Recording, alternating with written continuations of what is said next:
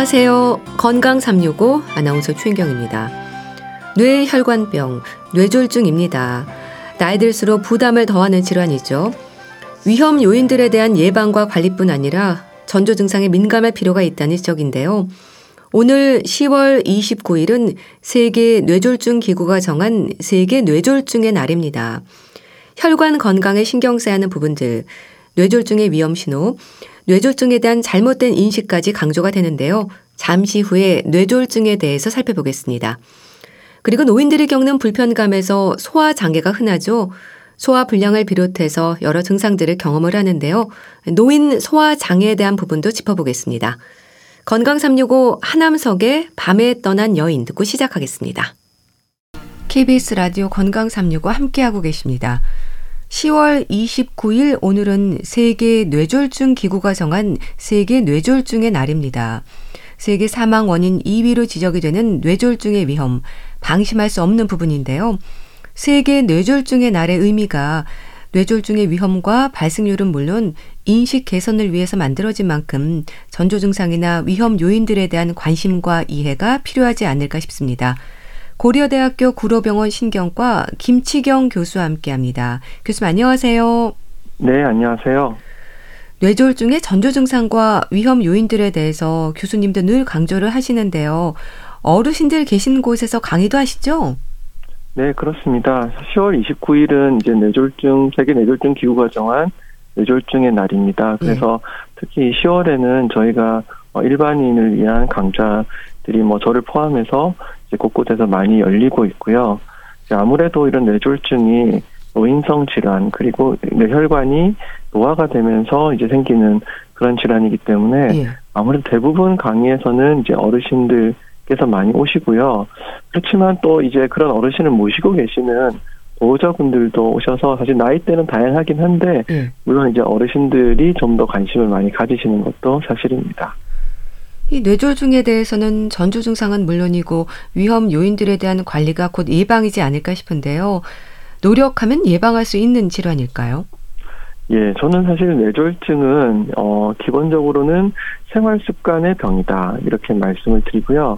우리 몸에서 생기는 어떤 이제 질환 중에서 특히 혈관성 질환 중에서는 가장 이런 손상이 누적되었을 때 가장 많은 나이에서 발생하는 질환이기 때문에요.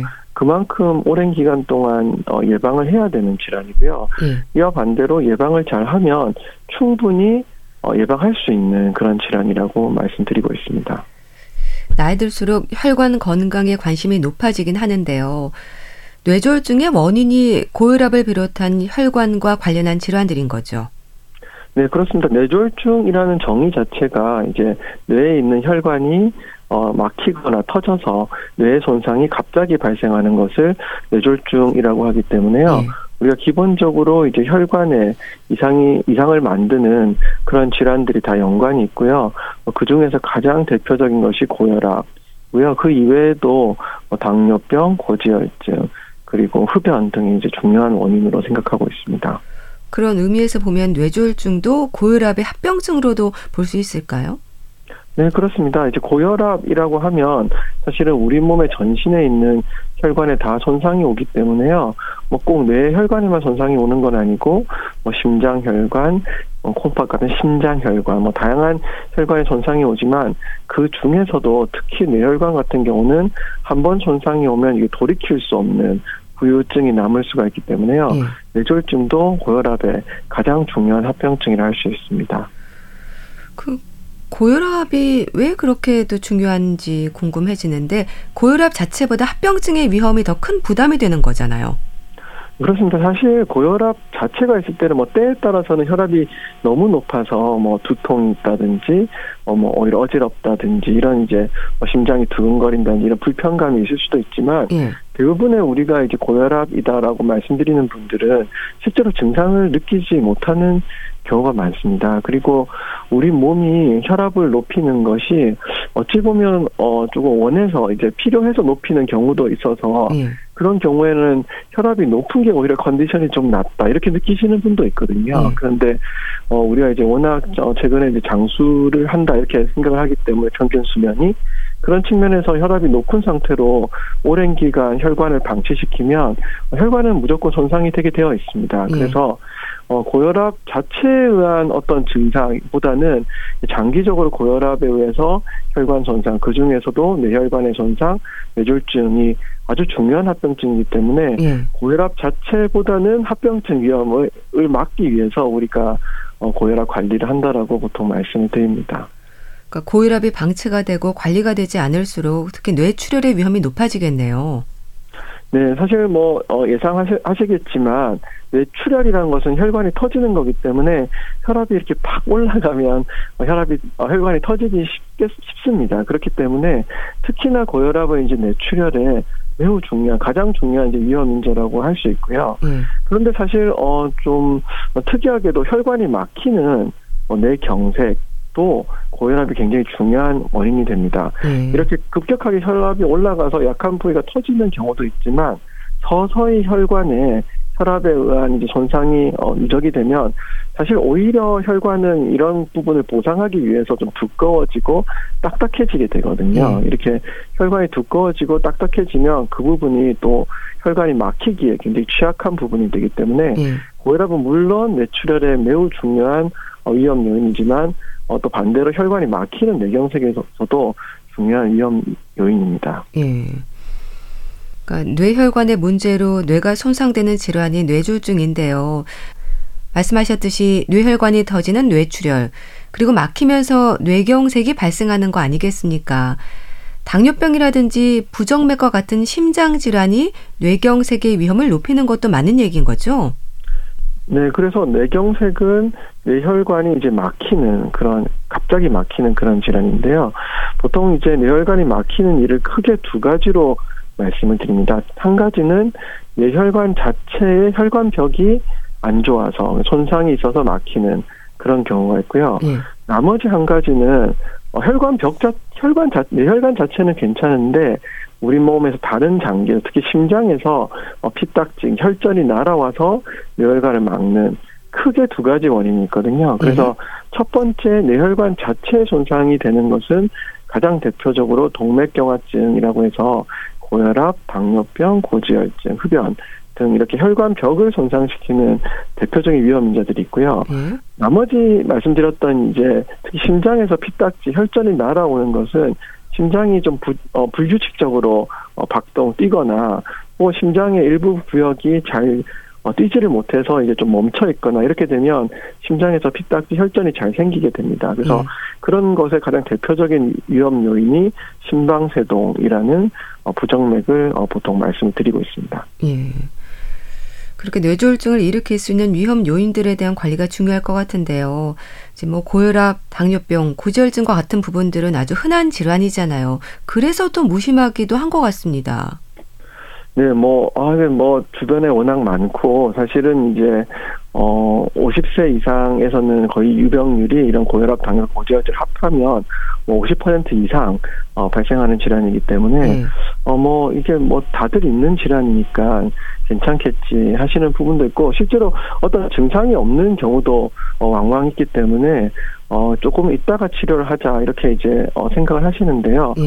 물론, 첫 번째로는 이제 약물 치료가 첫 번째는 아니고 생활 습관의 개선, 특히 운동 요법이라든지 식이요법 이런 것들이 이제 1차적인 해야 할 일들이기 때문에 그런 부분을 해야 하지만 사실 그런 부분이 충분치 못해서 혈압 관리가 안 된다든지 혈당이 높다든지 이런 경우에는 미루지 말고 꼭 약을 드셔야 합니다. 왜냐하면 미루면 미룰수록 그동안의 혈관 손상이 누적되기 때문에 가능한 빨리 조치를 하시는 게 결국 미래를 위해서 당장 현재는 특별한 일이 없지만 5년, 10년, 길게 봤을 때 20년 후에서는 충분한 관리가 필요한 그런 질환입니다.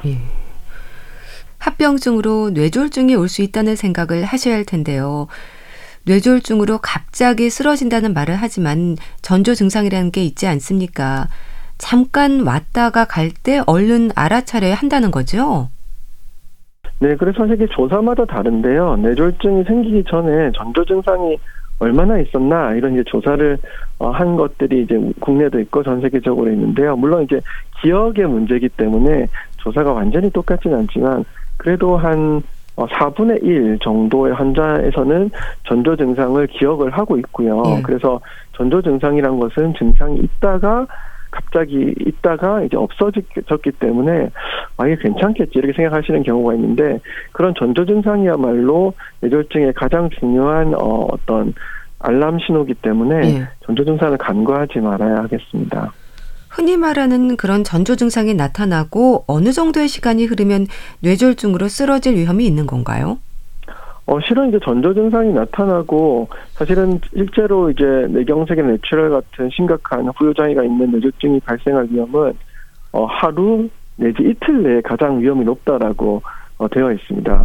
아무래도 뇌혈관의 상태가 굉장히 이제 불안정한 상태일 때 전조 증상이 나오기 때문에 보통 전조 증상이 나오고 시간이 흐르면 위험도가 떨어진다라고 말씀드리고, 당일이라든지 1, 2일, 적어도 일주일 이내가 가장 위험한 위험한 시기라고 말씀드리기 때문에 전조 증상이 나오고 미루지 말고 빨리 병원을 방문해서 평가를 받아보시는 것을 추천드립니다. 그런 뇌졸중의 전조 증상을 잘 알아두는 게 초기 치료를 위한 방법이기도 할 텐데요. 그래도 전조 증상이라는 이런 신호가 있어서 다행이기도 하네요.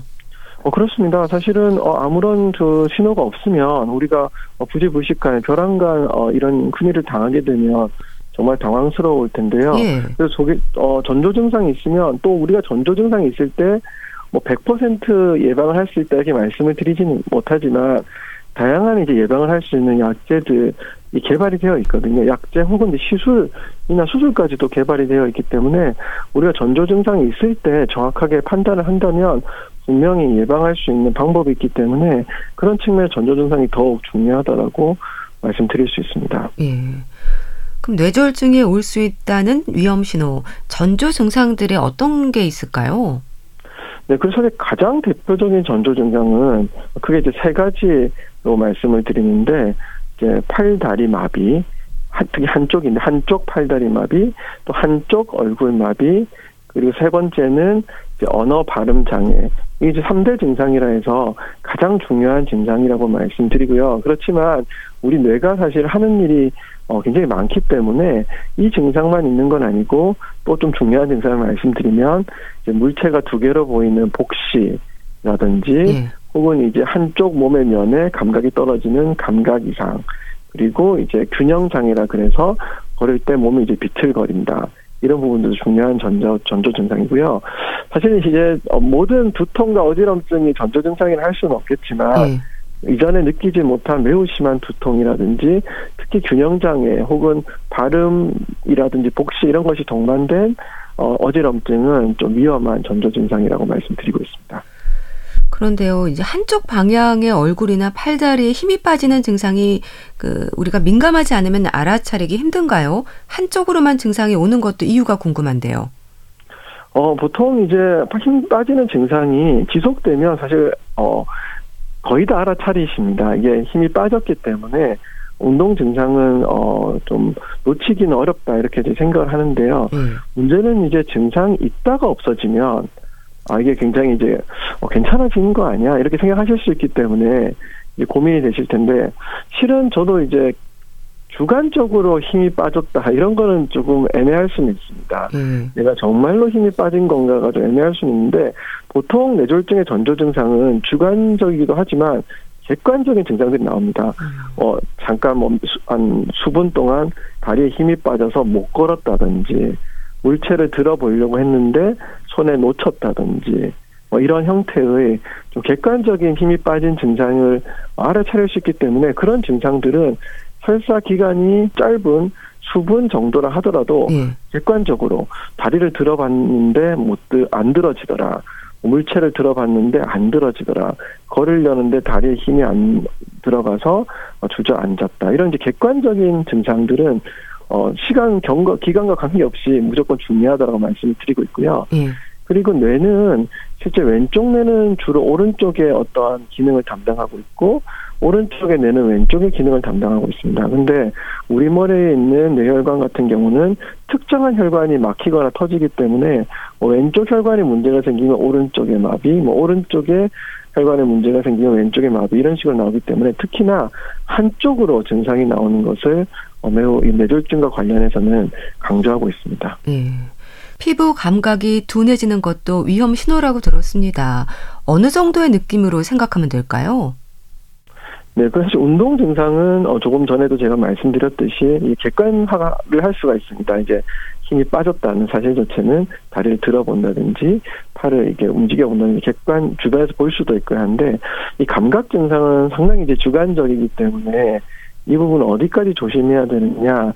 좀 어려울 수는 있는데요. 실제로 일부 감각 증상은 뇌졸중이 아닌 경우도 있기 때문에 이제 그렇게 말씀을 드리는데 그 중에서 가장 위험한 증상이라고 말씀드리면 반신, 특히 팔다리도 그런데 몸통의 반신, 반쪽이 만졌는데 남의 살 같다. 특히 반대쪽이랑 느낌이 완전히 다르다.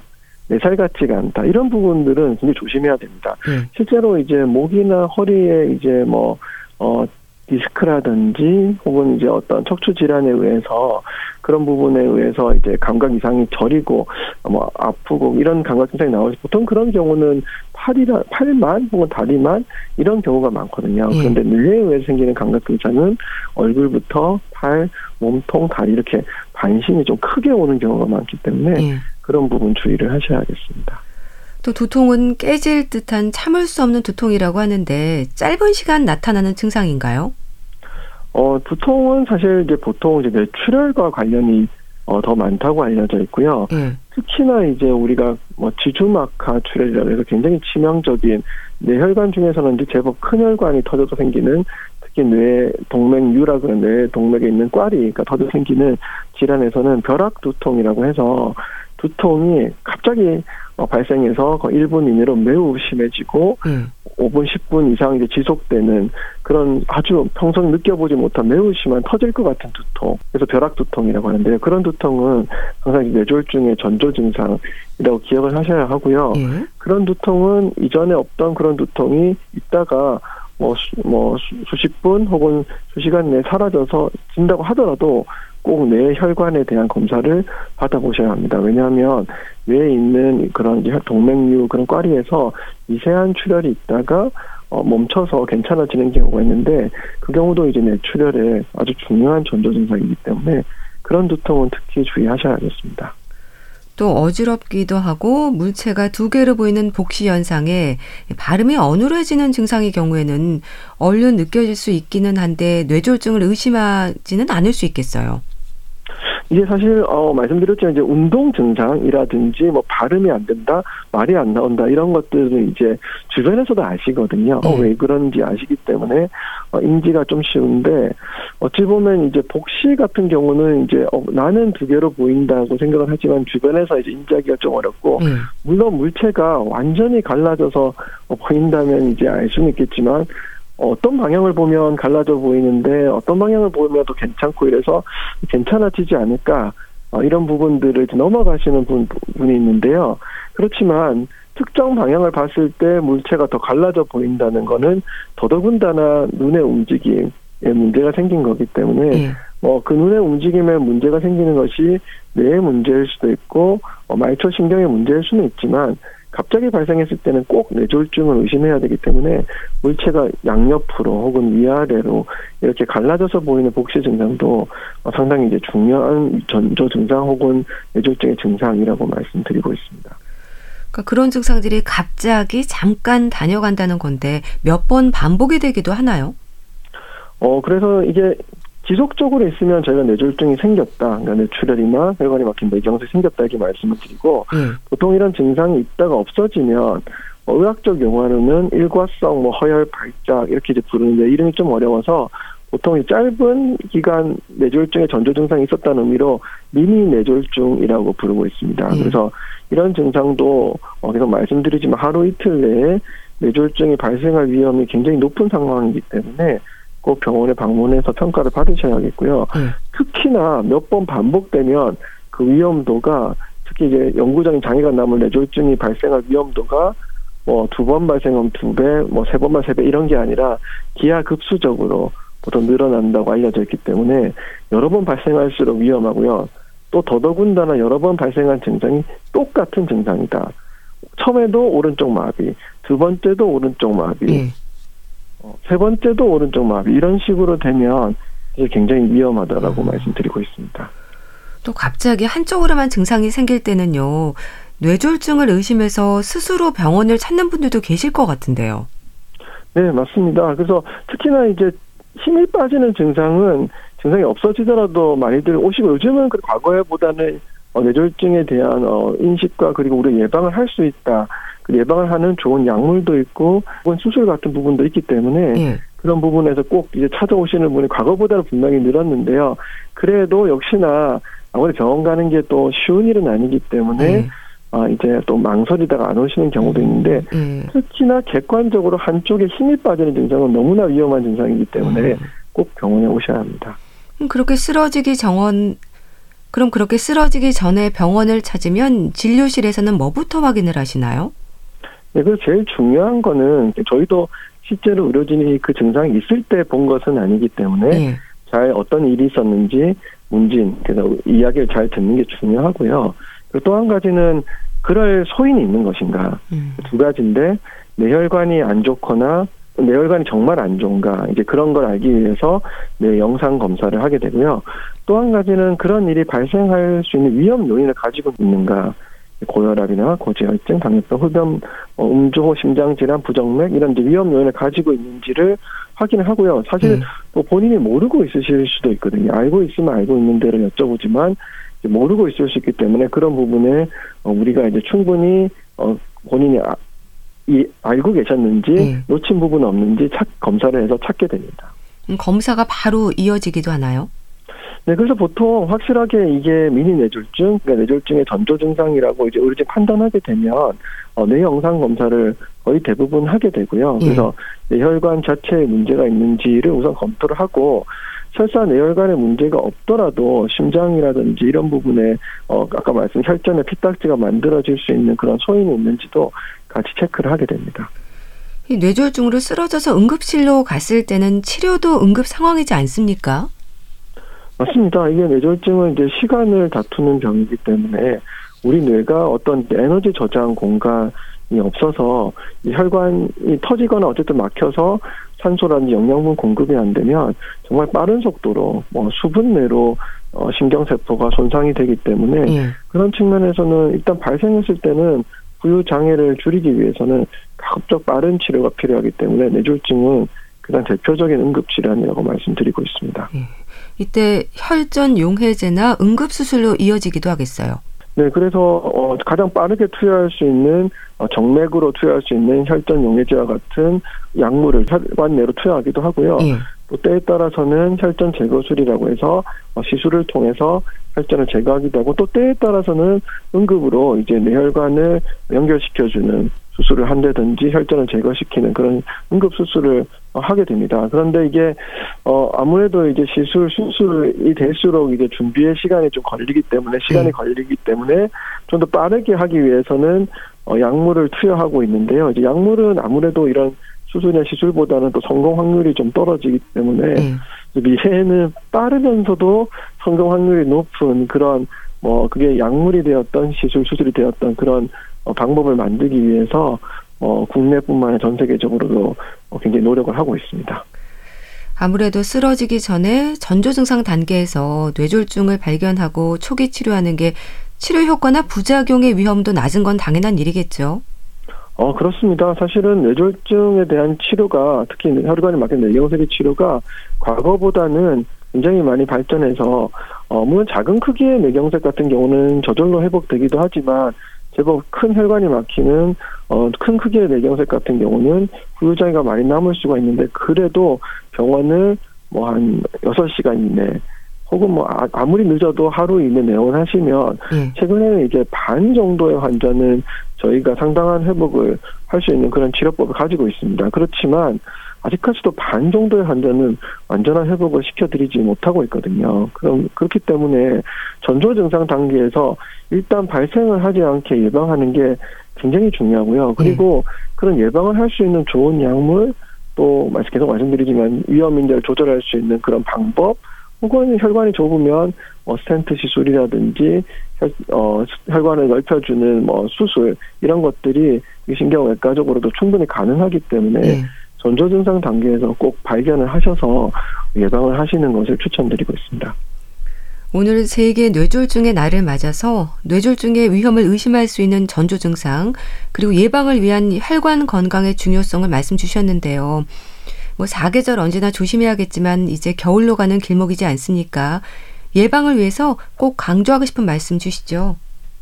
네, 그래서 이런 뇌졸중 같은 경우는 생활 습관의 병이라고 말씀드릴 수 있을 정도로 평소 이제 생활 습관이 중요한 병입니다. 특히 겨울에는 아무래도 이제 운동량도 좀 떨어지고, 그리고 이제 실내 난방이 잘 되기 때문에 실내와 실외의 온도차도 많이 나기 때문에 그런 부분에서 우리가 이제 혈관 건강을 지키기 위해, 특히 뇌혈관 건강을 위해서는 방안도 잘 하시라고 말씀을 드리고 있고요.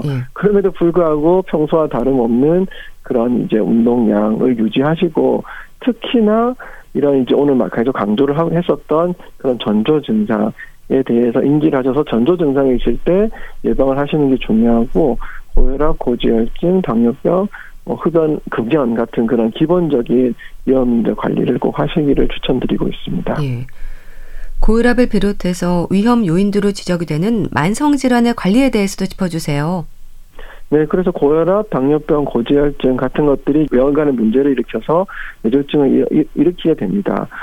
기본적으로 이런 고혈압, 당뇨병, 고지혈증은 굉장히 좋은 약물이 많습니다. 그래서 아마 병원에 가면 생활습관 개선과 더불어서 약물을 주실 텐데, 저는 늘 강조하고 있는 게 이런 약도 중요하지만 실제로 평소에 혈압을 재어보신다든지 혈당을 재어본다든지, 물론 이제 콜레스테롤 같은 지질 같은 경우는 본인이 직접 재기는 어렵겠지만 정기적으로 그런 것들을 재어서 본인의 어떤 정보, 데이터를 가지고 있는 것을 꼭 추천을 드립니다. 이게 아무래도 병원에 방문했을 때만 하게 된다면 그런 특정 시점에 어떤 정보이기 때문에 우리가 이제 정확하게 조절을 하기는 어렵거든요. 그래서 좋은 약물, 생활습관 개선과 함께 이런 만성질환 같은 경우는 그 수치, 데이터를 꼭 가지고 병원을 방문하셔가지고 담당 의료진한테 이런 것들을 보여주고 같이 상의하시는 게 아무래도 관리하는 것에 도움이 될 거라고 말씀드리고 싶습니다. 네, 고려대학교 구로병원 신경과 김치경 교수와 함께했는데요. 말씀 잘 들었습니다. 감사합니다. 네, 감사합니다.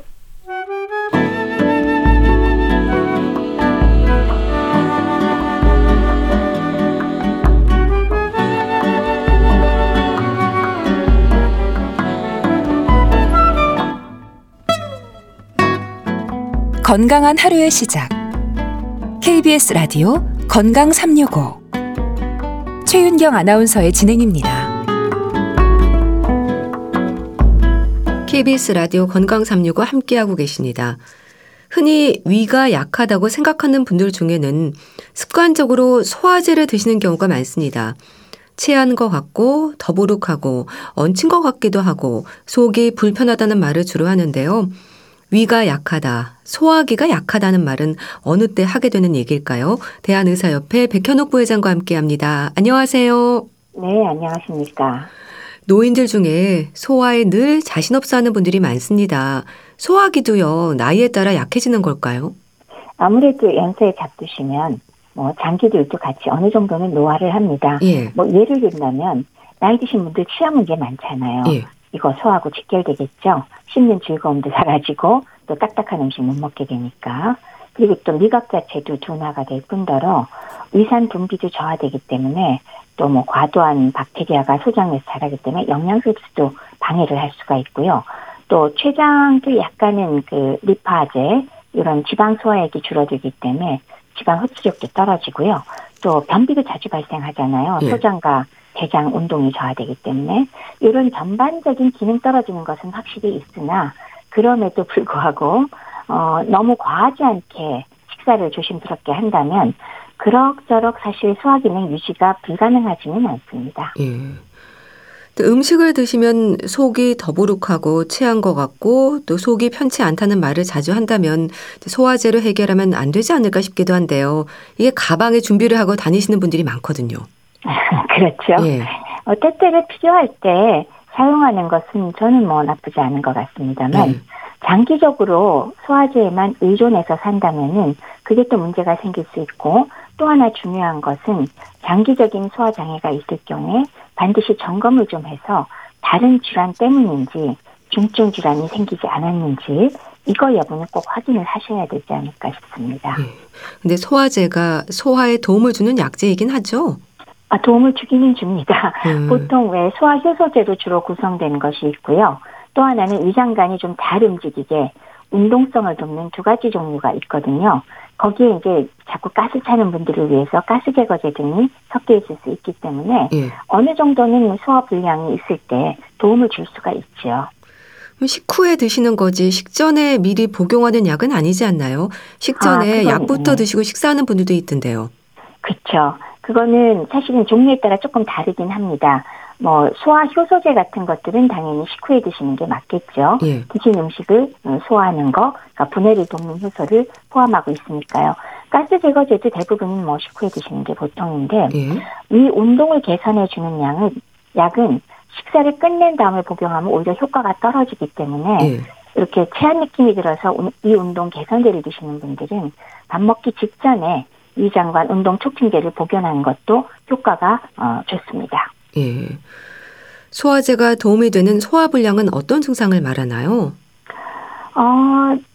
뭐 소화제가 도움되는 거는 아까 말씀드렸듯이 기본적으로 우리가 어떤 약을 소화제로 쓰느냐에 달려있지 않나 싶습니다. 그래서 왜 크게는 소화효소제와 위장관 운동 촉진제가 있지만 또 한 가지 또 더 얘기를 한다면 점막을 좀 수복시켜주고 보호를 해주는 그런 것들도 있을 수 있거든요. 그래서 소화효소제의 경우는 뭐 이렇게 왜 기름진 음식을 많이 섭취한 게 소화가 안 된다거나 아니면은 만성 췌장염 환자 같은 경우에는 소화효소제가 많이 도움이 되겠죠. 그리고 운동 촉진제는 주로 왜 자꾸 얹힌 기분이 들거나 뭐 역류성 식도염처럼 잘 안 내려가거나 이런 분들의 경우는 위장관 운동 촉진제가 좀 도움이 될 수가 있을 거고요. 그거 외에 뭐 위점막이 자꾸 손상을 받고 궤양 증상이 있거나 이런 경우에는 점막이 좀 회복되거나 점막을 보호하는 약제들 이런 것들을 쓸 수가 있습니다. 소화제를 습관적으로 드셔도 되는지도 궁금한데요. 어떤 성분인가요? 주로 구매해서 복용하는 일반적인 소화제는 계속 말씀드리지만 첫 번째는 소화효소제가 들어있는 게 제일 많죠. 그래서 무슨 상품명으로 여러 가지들 있잖아요. 근데 그런 것들은 주로는 췌장 효소 이런 것들이 많이 들어가는 것들이 있겠고요. 그다음에 위장관 운동을 돕는 경우는 역류성 식도염 때도 많이 쓰고 또 더부룩하거나 체한 느낌이 있는 분들한테 많이 사용을 하고요. 노상 가스가 차고 벙벙한 분들은 가스 제거제가 많이 함유된 그런 소화제를 보통 사용을 하게 되니까 이런 성분들이 있다는 걸 염두에 두고 적절한 것을 골라서 드실 수가 있겠습니다. 복합제로 생각하면 될까요? 종류도 많지 않습니까? 그렇죠. 사실은 딱 한 가지만 있는 경우보다는 복합제를 만드는 경우가 꽤 많습니다. 보통 소화효소제가 있지만 거기에 상당 부분 가스 제거제 섞여 있는 경우들이 꽤 있는 경우가 있고요.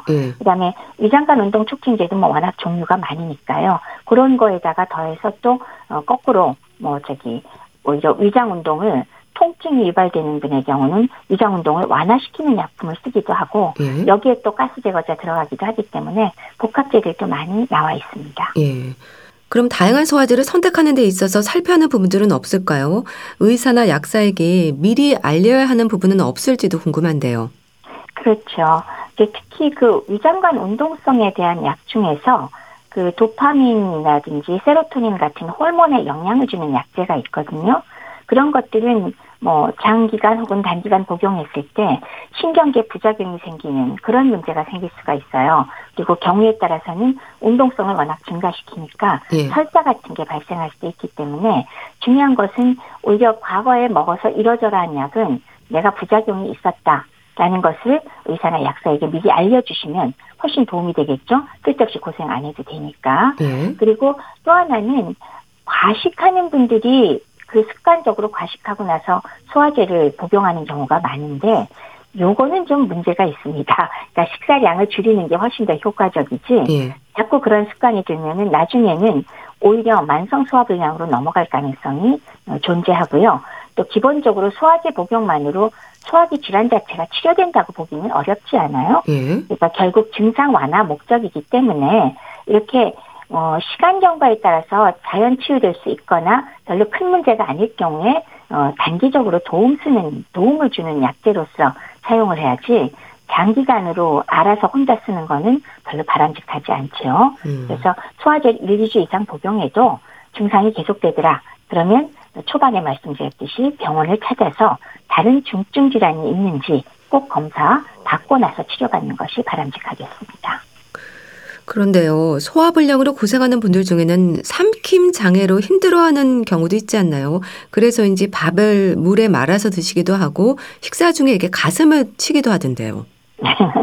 아주 엄밀한 의미의 삼킴 장애의 경우는 사실 그 식사 중에 가슴 치기도 하는 부분은 그 중에 일부인 것 같습니다. 예. 이 삼킴 장애, 연화곤란 이 증상은 기본적으로는 음식 또는 뭐 액체 같은 것들이 그 목에서부터 식도를 거쳐서 위로 정상적으로 이동하지 않는 경우를 얘기하거든요. 예. 그래서 그중에서 특히 사실은 노인이나 이런데 아니면 무슨 신경질환을 앓은 분들의 큰 문제는 오히려 목에서 문제가 될 때가 더 많지만은 지금 말씀 주신 것은 또 그 인후에서 식도로 넘어오는데 문제가 되는 경우가 있거든요. 예. 그래서 이 삼킴곤란 자체가 인후의 그 식도 이물감과 완전히 동일하다고 보기는 어렵고 인후의 정의가 느껴지는 환자가 우리가 일반적으로 얘기하는 연화곤란과는 조금 차이는 있기는 있습니다. 예. 그래서 요거는 조금 별도의 문제긴 하지만 어쨌건 그런 분들도 많이 있다. 그리고 큰 의미의 삼킴장애에 들어가기는 한다라는 말씀을 드릴 수 있겠네요.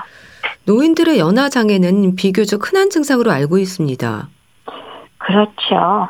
나이가 드시면서 그 자체가 가령 구강이나 목이나 그다음에 식도 이런 데 근육들이 노화가 되면서 약해지니까 삼키는 데 문제가 되고 자꾸 기도로 넘어가는 일들이 상당히 흔하니까 그런 면도 있고요. 또 나이 드신 분들이 뇌졸중과 같은 뇌 또는 신경계 장애들을 많이 앓잖아요.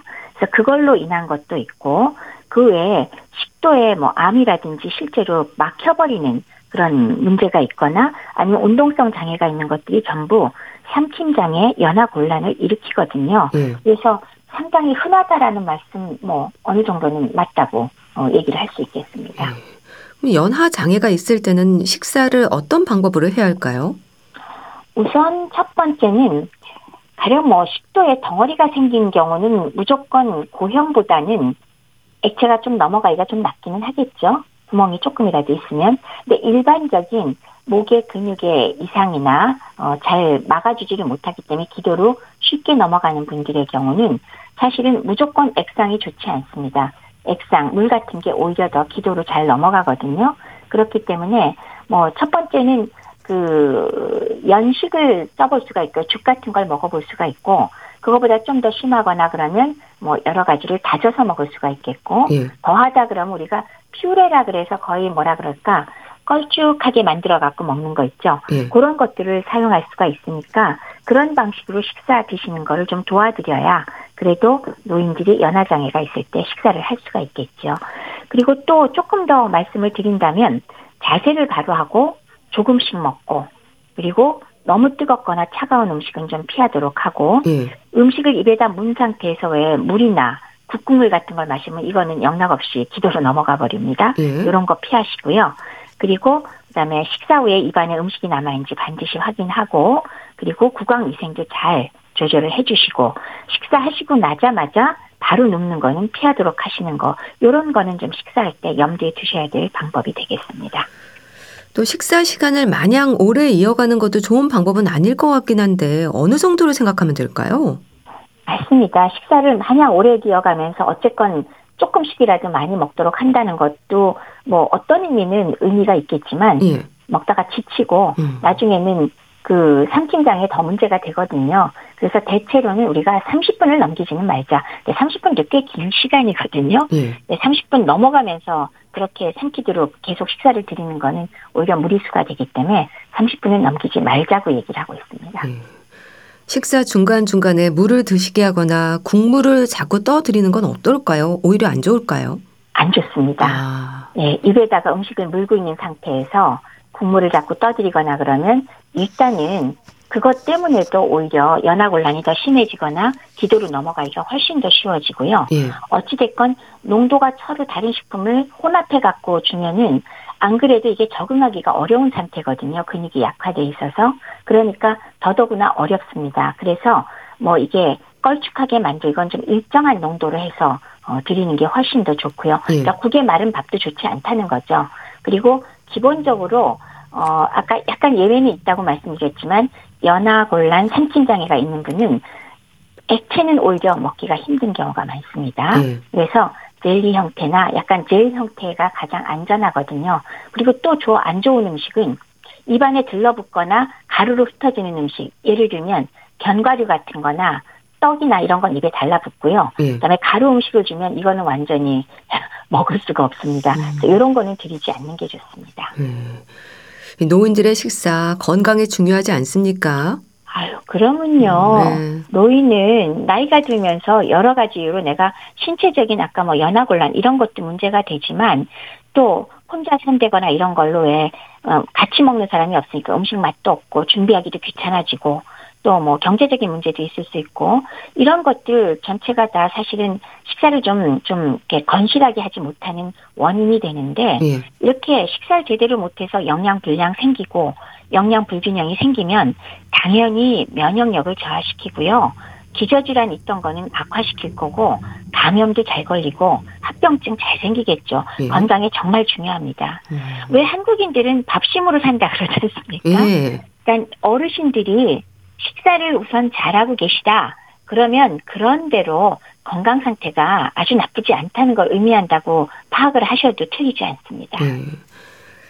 그런 만큼 잘 소화시키는 것도 중요할 텐데요. 소화 기능의 문제로 인한 위험들 많죠? 그렇죠.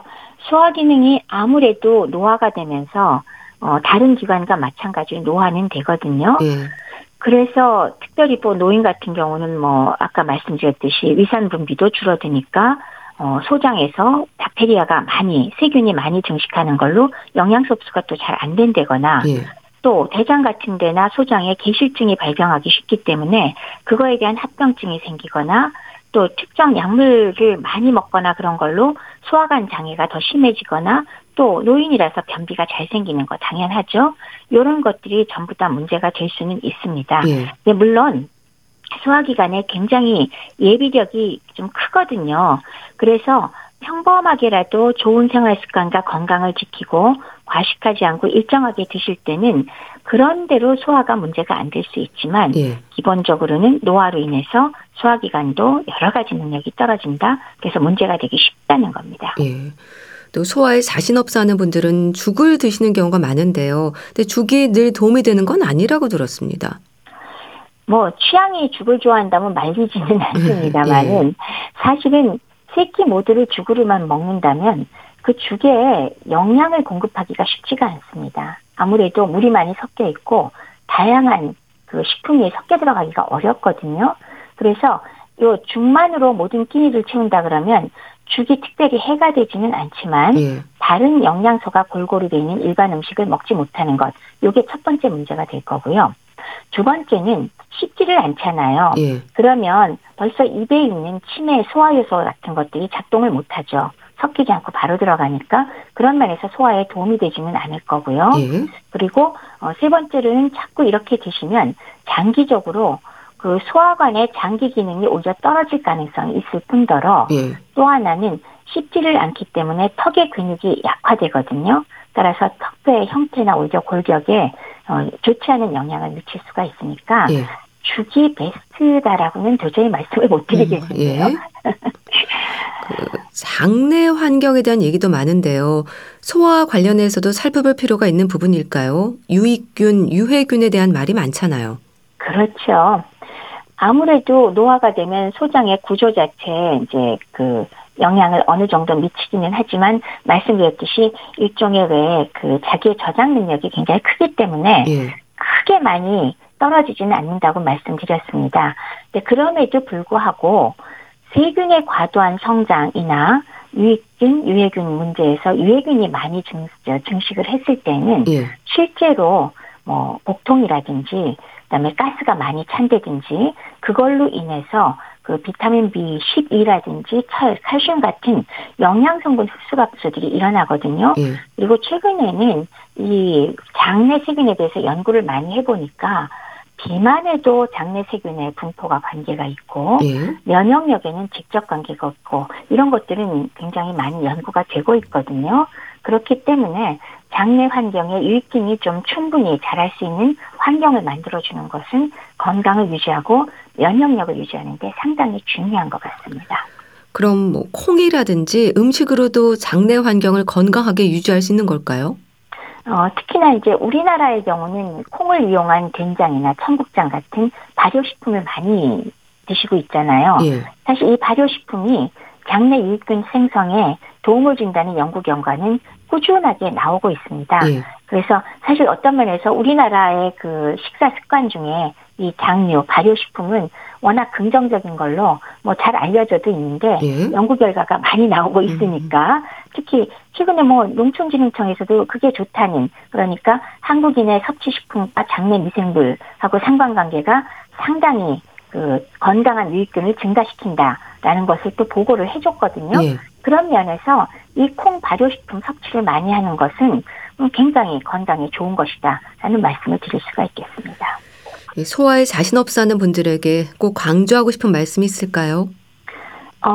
노화는 소화기관에 물론 많은 영향을 미칩니다. 예. 그렇지만 적응력이 있기 때문에 다른 장기에 비해서는 소화기관의 경우는 나이가 들어도 일상적인 식사 습관을 건강하게 유지하시면 그렇게 크게 불편하지 않게 유지가 될 수 있습니다. 예. 그렇지만 약물이나 음주가 과하되거나 담배를 태신되거나 식사가 좀 불균형화되거나 운동 부족과 같은 잘못된 생활 습관이 있으면 예. 소화기관 역시 못 참고 노화가 더 심해질 수 있으니까 예.